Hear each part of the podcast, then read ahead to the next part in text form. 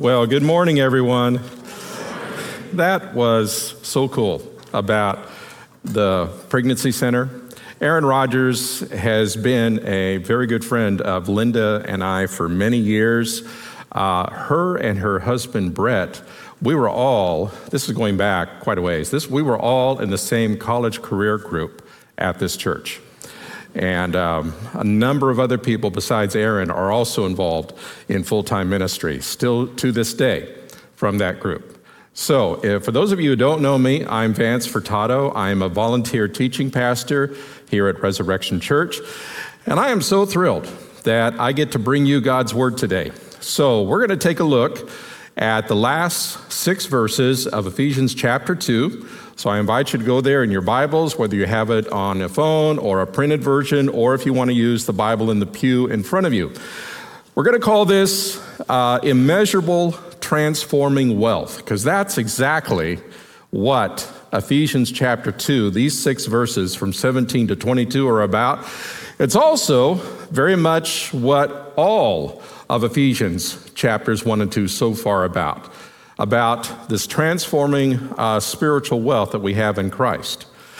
Um, before we get into this scripture, I want to start off with a little story, if I might. It's about a fellow named Henry Comstock. And he had a bit of a tragic life, and sadly, he had no one to blame but himself. Henry Comstock was a drifter, a former fur trapper, and a ne'er do well miner. He managed to argue his way into a mining claim uh, a little ways outside of what we know today as the city of Reno, Nevada. It didn't seem like the mining claim was going to pay out, though, and so Comstock sold out. 1859 for $11,000. That was a pretty good chunk of change back in 1859. However, the claim turned out to be the Comstock lode the richest silver strike in American history. Before the Comstock lode finally tapped out, over $400 million of silver and gold came out of it. Henry Comstock had cheated himself.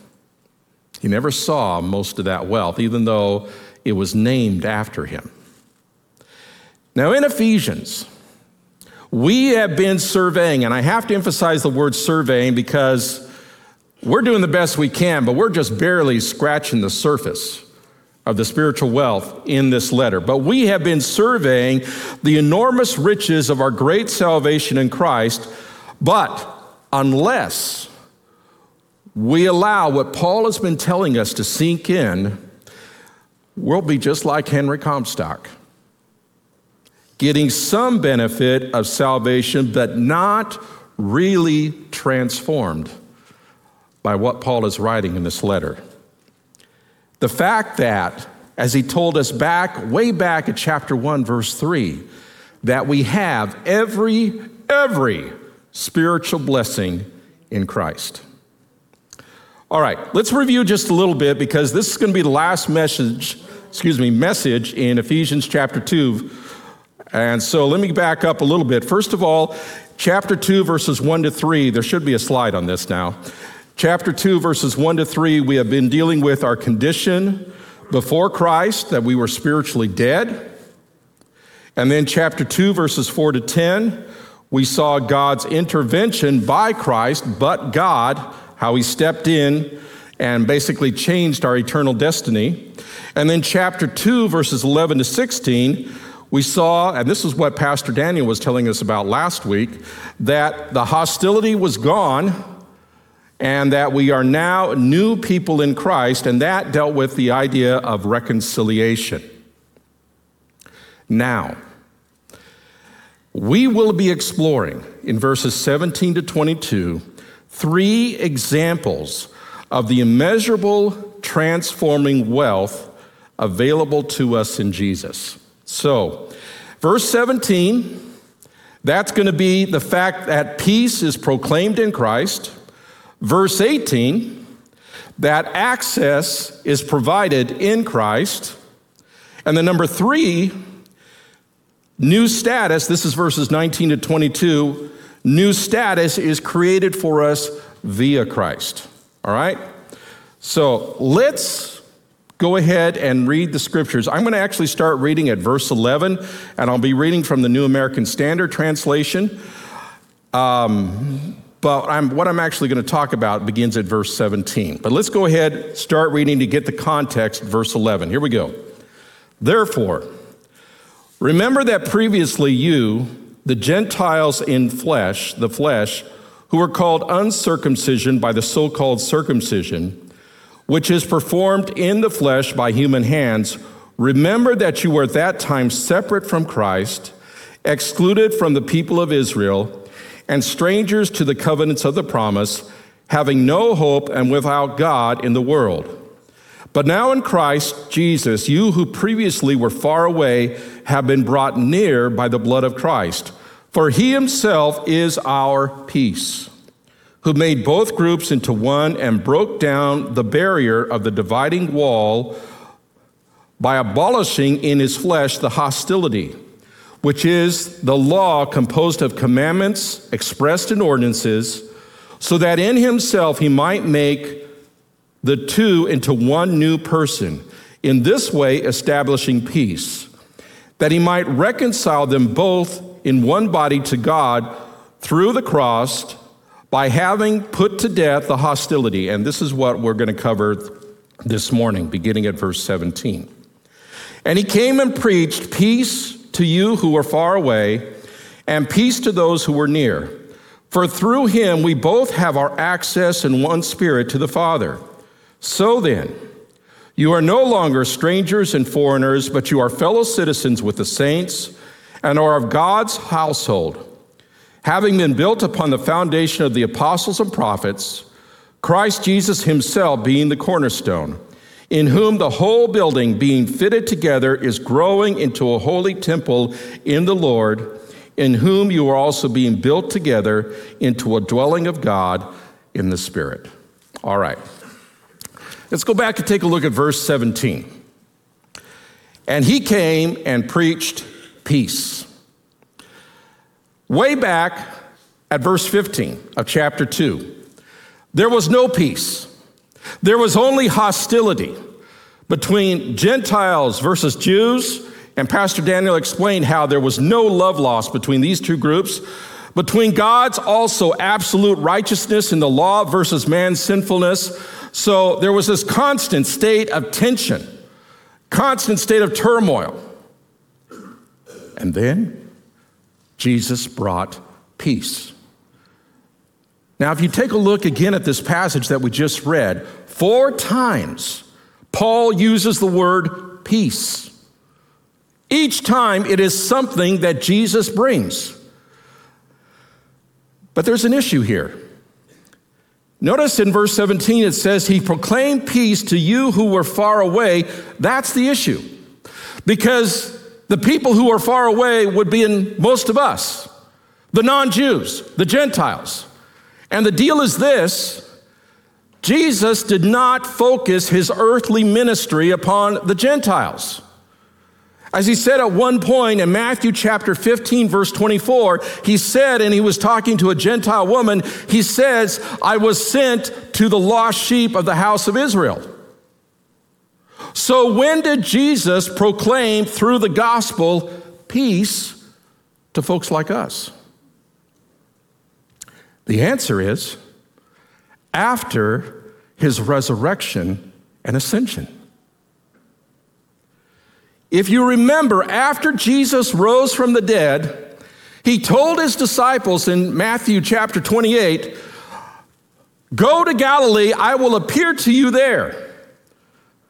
And some 500 of them, near as we can tell, went to Galilee, and the Lord came to them in Matthew 28 18, and he said, Look, all power is given unto me in heaven and earth. Therefore, go and make what?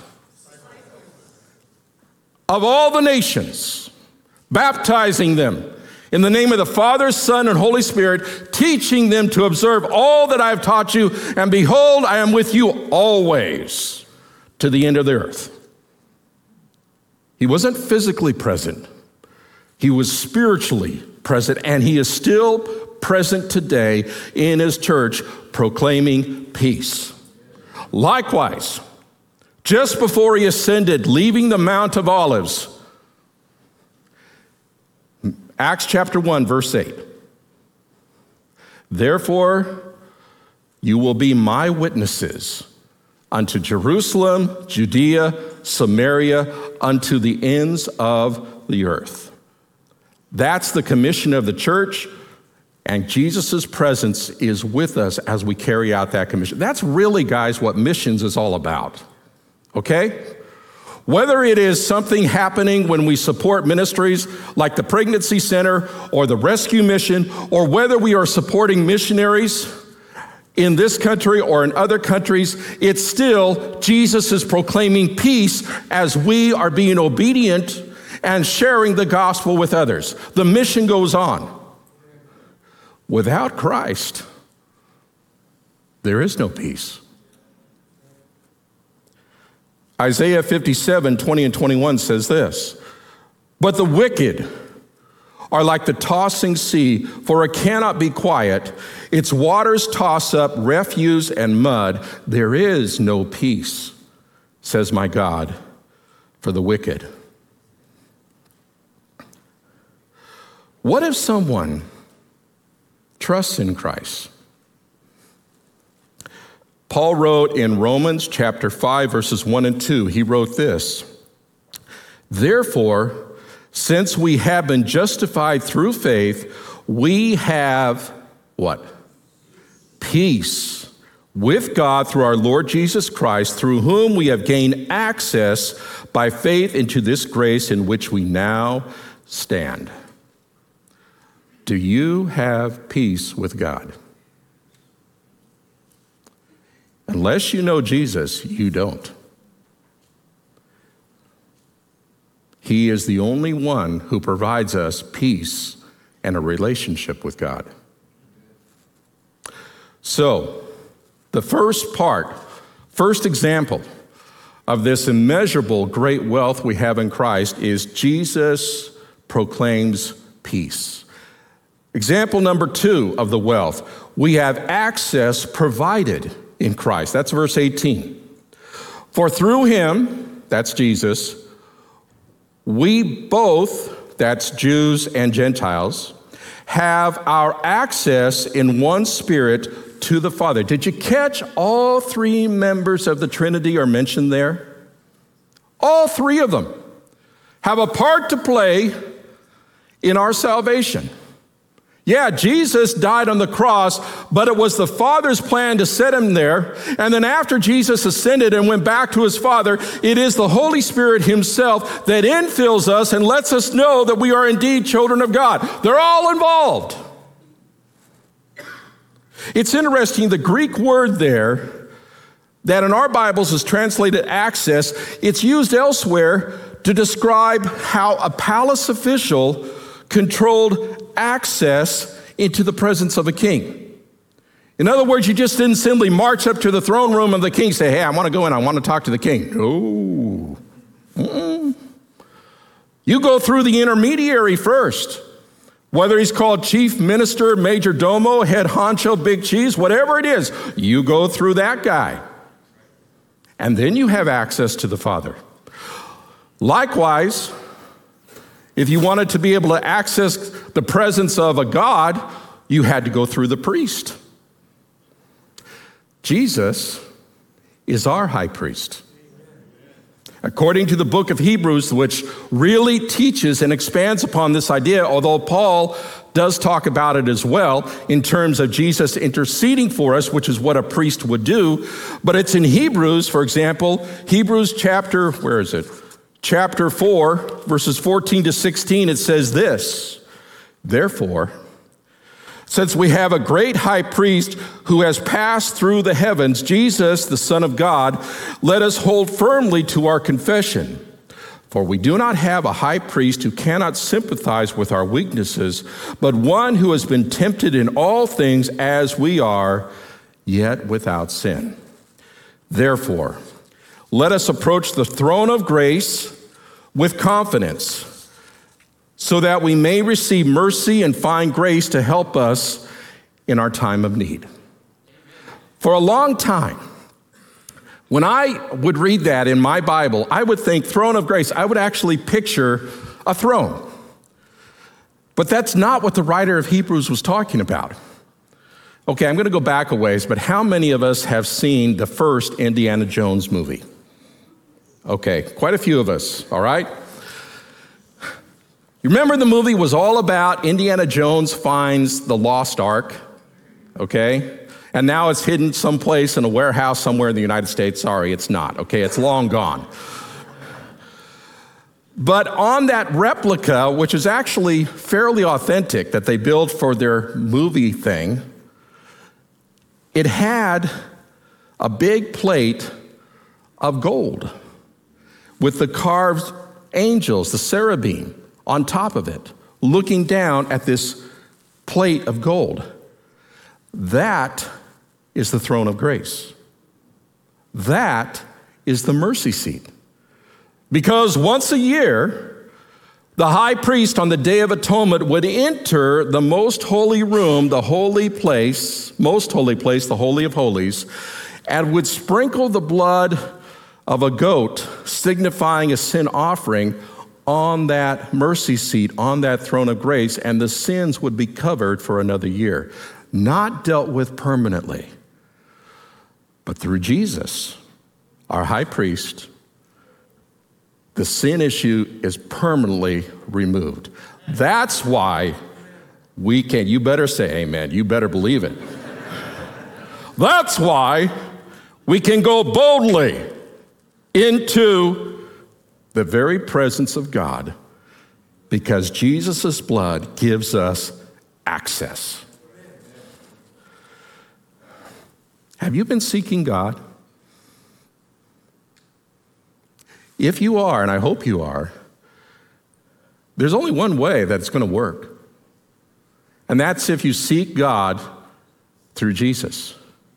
That's why he said, I am the way, the truth, and the life. No one comes unto the Father except through me. There is salvation under no one else because it is only through Christ that we are saved. You know, there's a story. I had to check it out because it exists in several different forms, and I hope it's true because it's such a cool story. So let me share it with you. Back during the time of the Civil War, there was a soldier in the Union Army. His father was killed in battle, his older brother was killed in battle. He was the last surviving man in his immediate family, and his mother and his sister had written to him begging for him to come home to help them on the family farm. Now, the only person who could give this soldier an exemption to return to civilian life was President Lincoln. So the soldier requested leave. He got it. He went to the White House in Washington, D.C., and he was rebuffed. He never even got into the building. They said, just get away. President is extremely busy. After all, you know, he's trying to run a war. So the soldier very sadly, sat down on a bench a short ways from the White House when along came this boy, about eight years old, noticed this soldier looking very, very sad.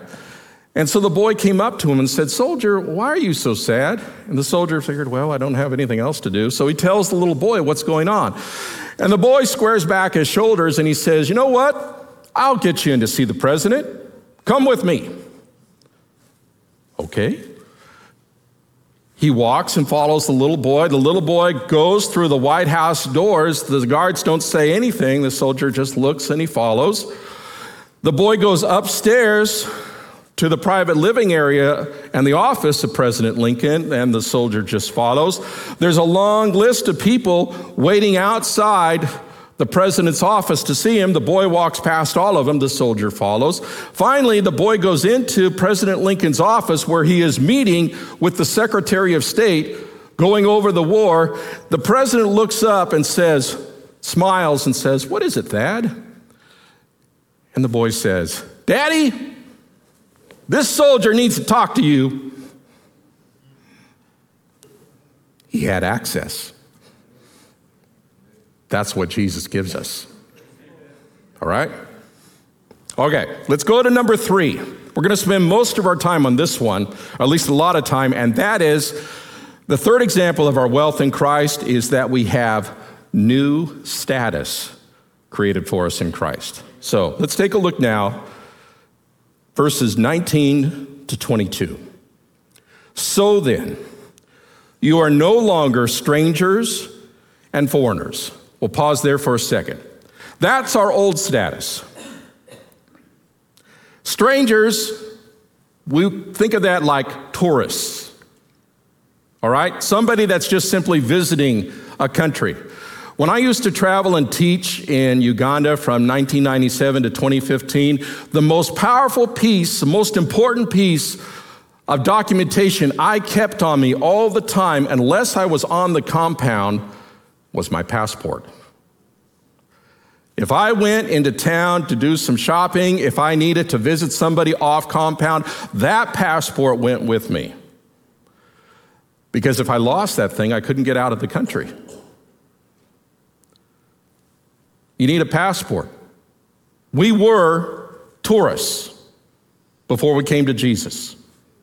We were also foreigners. Foreigners are resident aliens. Think of somebody that has a work visa.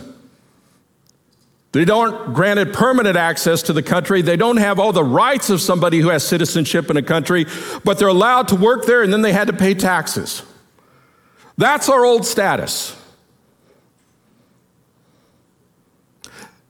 Paul expanded on this a little further earlier when he said we were without hope, without God, outside the covenants of promise. We didn't have diddly squat. That's our old status. But in Christ, everything changes. So then, you are no longer strangers and foreigners, but you are fellow citizens. Our citizenship is in God's kingdom. Our city will be the new Jerusalem. You want to find out what our city's like? Read Revelation 21 22. You're going to love it. Paul tells us in Philippians chapter 3, verse 20, but uh, for our citizenship is in heaven, from which we eagerly await for a Savior, the Lord Jesus Christ. Now, by the way, if our citizenship is in heaven and we are citizens of the King, I guess we ought to act like citizens of heaven, shouldn't we? We shouldn't look the same as other people around us. We are called to be salt and light in this world. This world is not our home, is it? Paul tells us the next thing that's true about us is that we are of, verse 19, God's household. What's the big deal about that? In the ancient world, a household was more than just mom, dad, brother, and sister. It was everybody that wasn't just related to you, but you were all part of the same extended group. You got your identity from your household. You got your sense of belonging from your household. You got your sense of stability from your household. Think back in Genesis chapter 14. Remember the story when Lot got himself in trouble because Lot was stupid? First, he lived near the bad city of Sodom, and next thing we know, he's living inside Sodom. Bad idea. A war comes along, Saul, uh, excuse me, not Saul, but Lot ends up getting captured. And Abraham, his uncle, has to go rescue him. And that would have been some picture a 75 year old man rescuing his nephew from an army. But the deal is this Abraham called out all the members of his household. We're told, Genesis 14 14, he had 318 trained warriors of his household. He had a small army. God blessed their effort. He was able to rescue Lot and the other people. But the point is, we are all, through Jesus, members now of the household of God. And you know how we became members of his household? We were adopted. That's why we're told John 1:12 For as many as received him, to them he gave the right to become children of God, to those who believe in his name. What's the evidence of our adoption in Christ? The presence of the Holy Spirit. All right? Now, the best thing is the last thing, beginning at verse 20. And that is, we are now God's new dwelling through the Spirit. Having been built upon the foundation of the apostles and prophets, Christ Jesus himself being the cornerstone, in whom the whole building is being fitted together, is growing into a holy temple of the Lord, in whom you are being built together into a dwelling of God in the Spirit. In the Greek language, they have two different words for temple. One word referred to basically the whole complex, the massive building that a temple would have. And the city of Ephesus, which of course this is the letter was sent to the city of Ephesus, it had one of the largest temples that ever existed in the ancient world. It was called one of the eight wonders of the world. It was the temple of Artemis of the Ephesians. You may remember Acts chapter 19, where the Christians and the ministry of Paul was making so much spiritual headway in the city of Ephesus, so many people were coming to the Lord that a riot broke out in the city of Ephesus, and the silversmiths who made these little bitty statues of the goddess Artemis of the Ephesians and sold them, sort of like people sell stuff outside the Super Bowl. Anyway. They were losing business because nobody was buying their little cute statues, their little bobbleheads anymore. So they started a riot. Great is Artemis of the Ephesians. Great is Artemis of the Ephesians. It fizzled out eventually. The gospel went forward.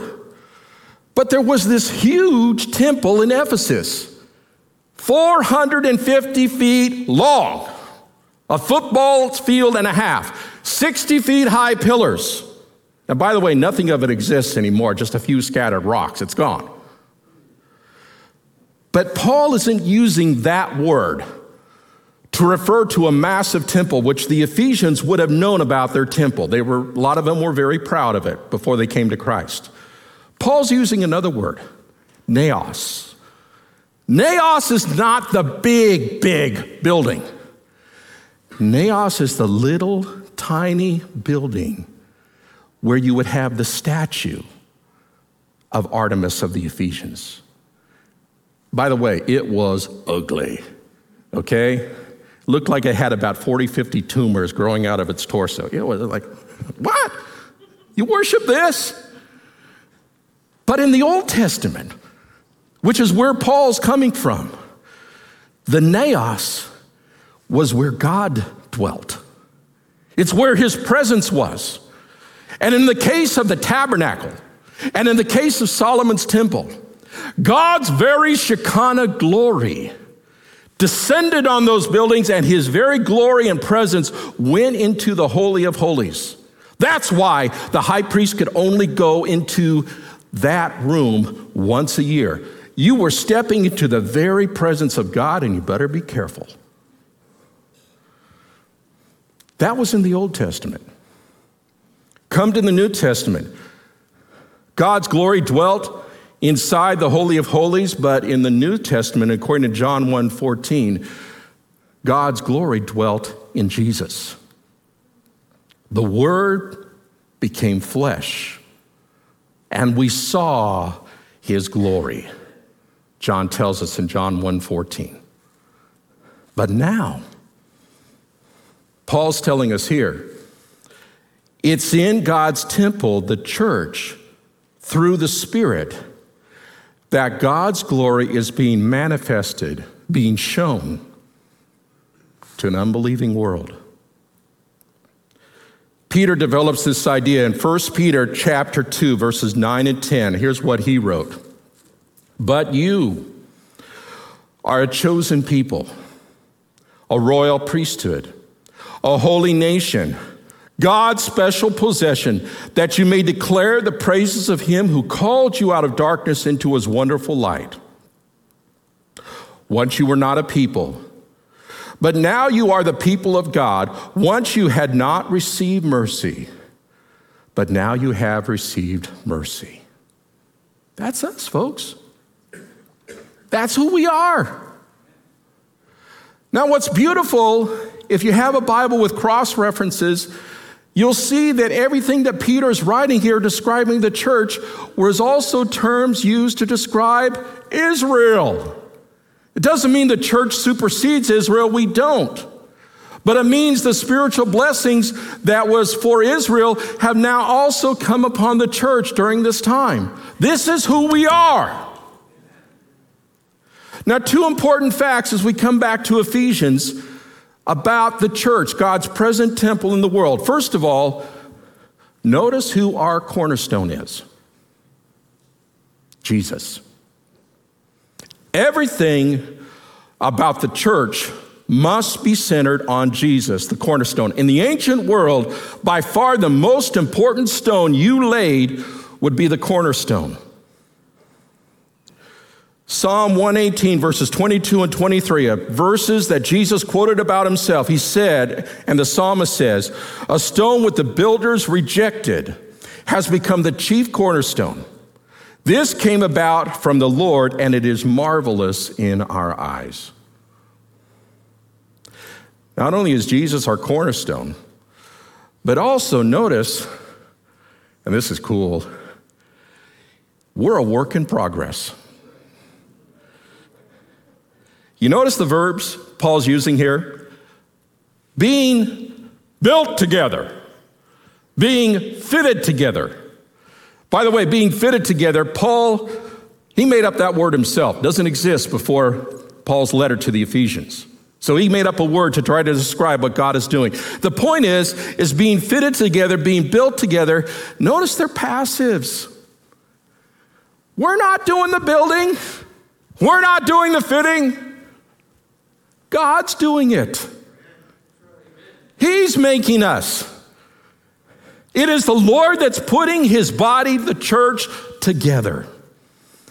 Now, by the way, those old temples they had back then, the biggest stone, foundation stone they ever found in the temple in Jerusalem, which of course, you know, they still have the foundation of that temple. Part of it built by Herod the Great, some of it, though, dates clear back to the time of King Solomon the biggest stone, 55 feet long, 11 feet high, 14 feet wide. It about filled the stage, but if we ever actually put a stone that big on the stage, it would collapse because all I'm standing on up here, guys, is plywood. It weighed 570 tons.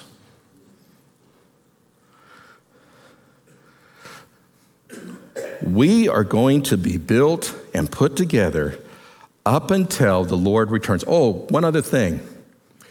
If we took a time machine back to the time of Solomon and actually saw the temple being built, which would have been really cool, you would not have heard a hammer, a chisel, any kind of stonemason tools. No.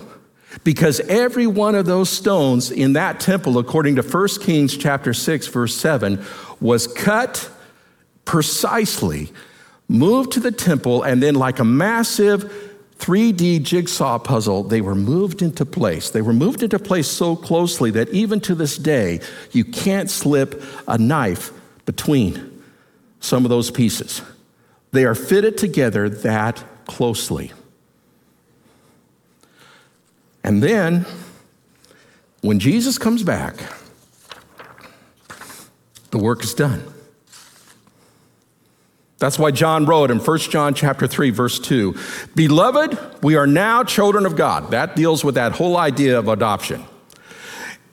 And it has not yet appeared what we yet will be. We know that when he appears, we will be like him you ever wonder how Jesus would just appear in a room, then go back? Wouldn't that be cool to do that? Peekaboo! When he appears, we will be like him because we shall see him as he is. Now, here's where this gets practical. Are you part of God's dwelling place? How are you fitting in? Now, you might feel like, well, I feel like I'm a pebble in somebody's shoe. You're not a pebble. Each and every one of us has a place, has something contribute to the work of God.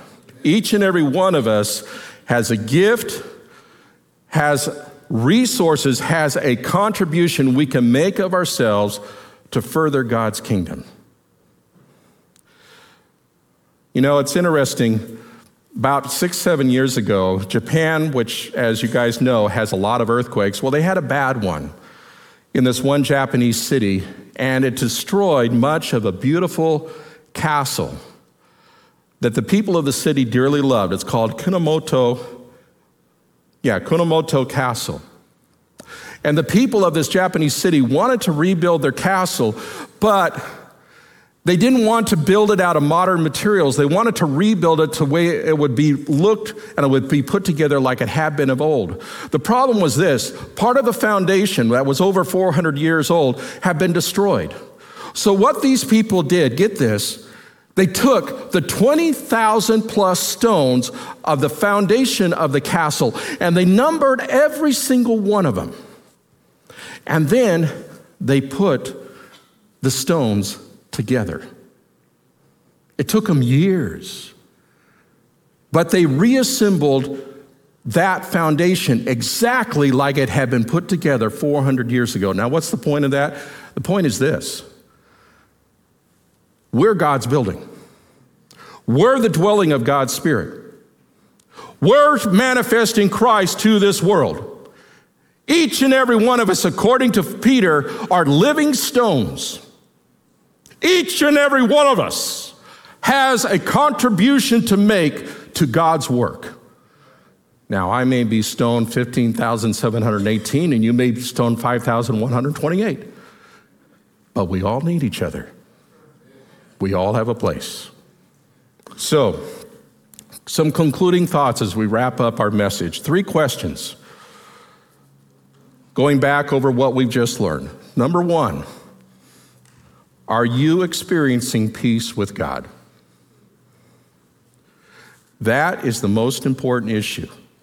If you do not know Jesus, you need to. Because it's only through Him you can have peace with God. He takes care of our sins. We can't do that ourselves. He does that when we come to Him. Number two, are you pursuing access to God's presence. Again, that's only through Jesus. He is our high priest. If you have something you're struggling with, come to Him. Number three, how are you part of God's dwelling place, His church? If something's holding you back from serving the Lord, you need to give that up. You need to take your place serving the Lord. We're going to have a time where, if you want to come forward for prayer, I'm going to invite you to do that. We'll have some of our elders and pastors down here. You need to pray with somebody, you come on down. We'll pray with you. God bless.